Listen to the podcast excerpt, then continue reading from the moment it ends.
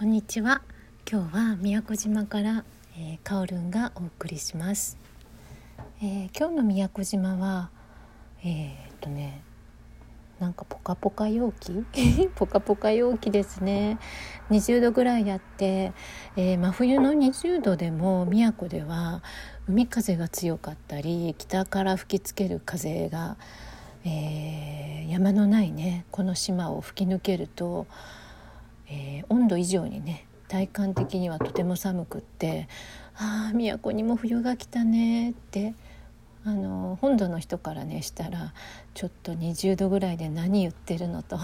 思いっきり突っ込まれそうな気温なんだけれどもそれでも宮古の気温に慣れた人にとっては寒いね今日はっていうそれぐらいの感じなんだけれども今日はねあの日が差しているせいで20度で日が差すとねこれはもうねさすがに初夏で、あのー気持ちいい気候になっています。えー皆さんの住んでいるところではどうですかね？ピナミーも雪が降ってると言ってたよね。でここも、えーポートランドとても寒いそうです今日は。さてあの2人のねリレートークをだんだんこの回を重ねてねもうそれぞれの個性がねそれぞれの歩んできた、えー道のりがもうそのまま血となる肉となって波動となって、えー声に乗って発信されていくのもことをすごくね楽しく感慨深く私は聞いてました。そしてあのピナミンも言ってたようにねココワールドが、えー炸裂していてねあの魔法使いに出会った話。私はあのファンタジーの物語が子どもの頃から大好きなんだけれどもまるでね一つのファンタジーの物語が始まるようなそんな朝の出来事を、えー教えてもらったようなここから。そっとねあのこんなことがあったんだよって ラジオを通して耳打ちされたようなあのそんなねとても幸せな気持ちになりました。そしてそれとともにあの個々のことを振り返ってたんですね。あの私は彼女と前も言った通り高校の時に出会ってでその時の彼女は確かにねなんか夢をどこか夢見がちな雰囲気があってみんなとは違う空気感をどこか漂わせてるようなそんな不思議な魅力のある人だったんですね。だけれど決してあのワイワイと騒いだりすることはなくでそんな彼女と久しぶりに再会したのが、えー4年前かな？彼女が今住んでいるオレゴン州のポートランドに、えー私が出かけてそして彼女といろんなところに行きました。で私驚いたんですね。あの一緒に週末のマーケットに行った時その頃ここは、えーこれから何の犬を飼おうか。今はねもう花ちゃんという柴犬が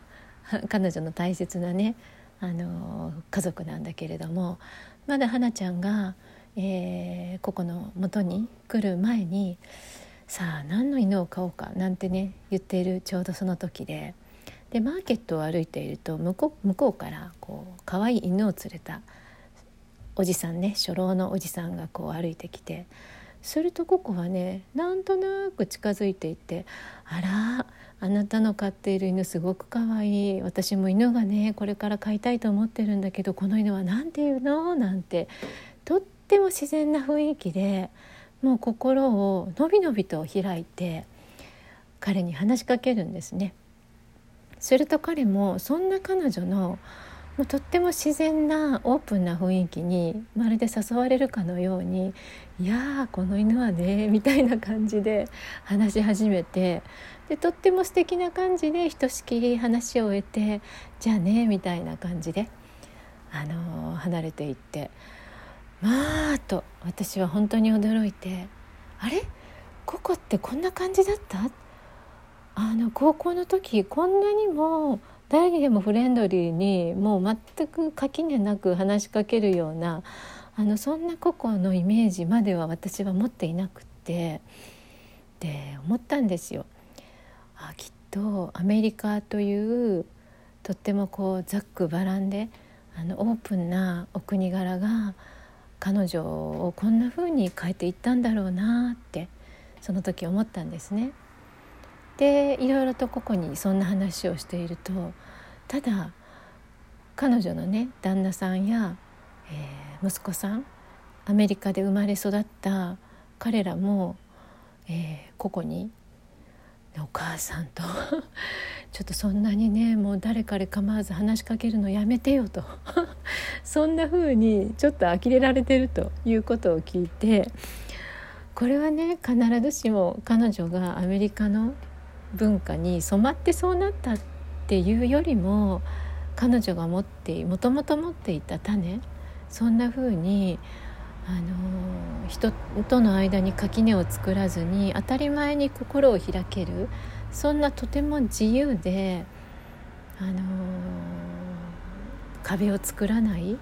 そんなオープンな彼女の、えー、種がちゃんともともと私が出会っていた高校時代からあって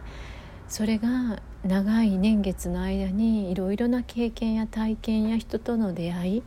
新しい文化との出会いできっといろんな葛藤も挫折もあっただろうし困難もあっただろうけれども、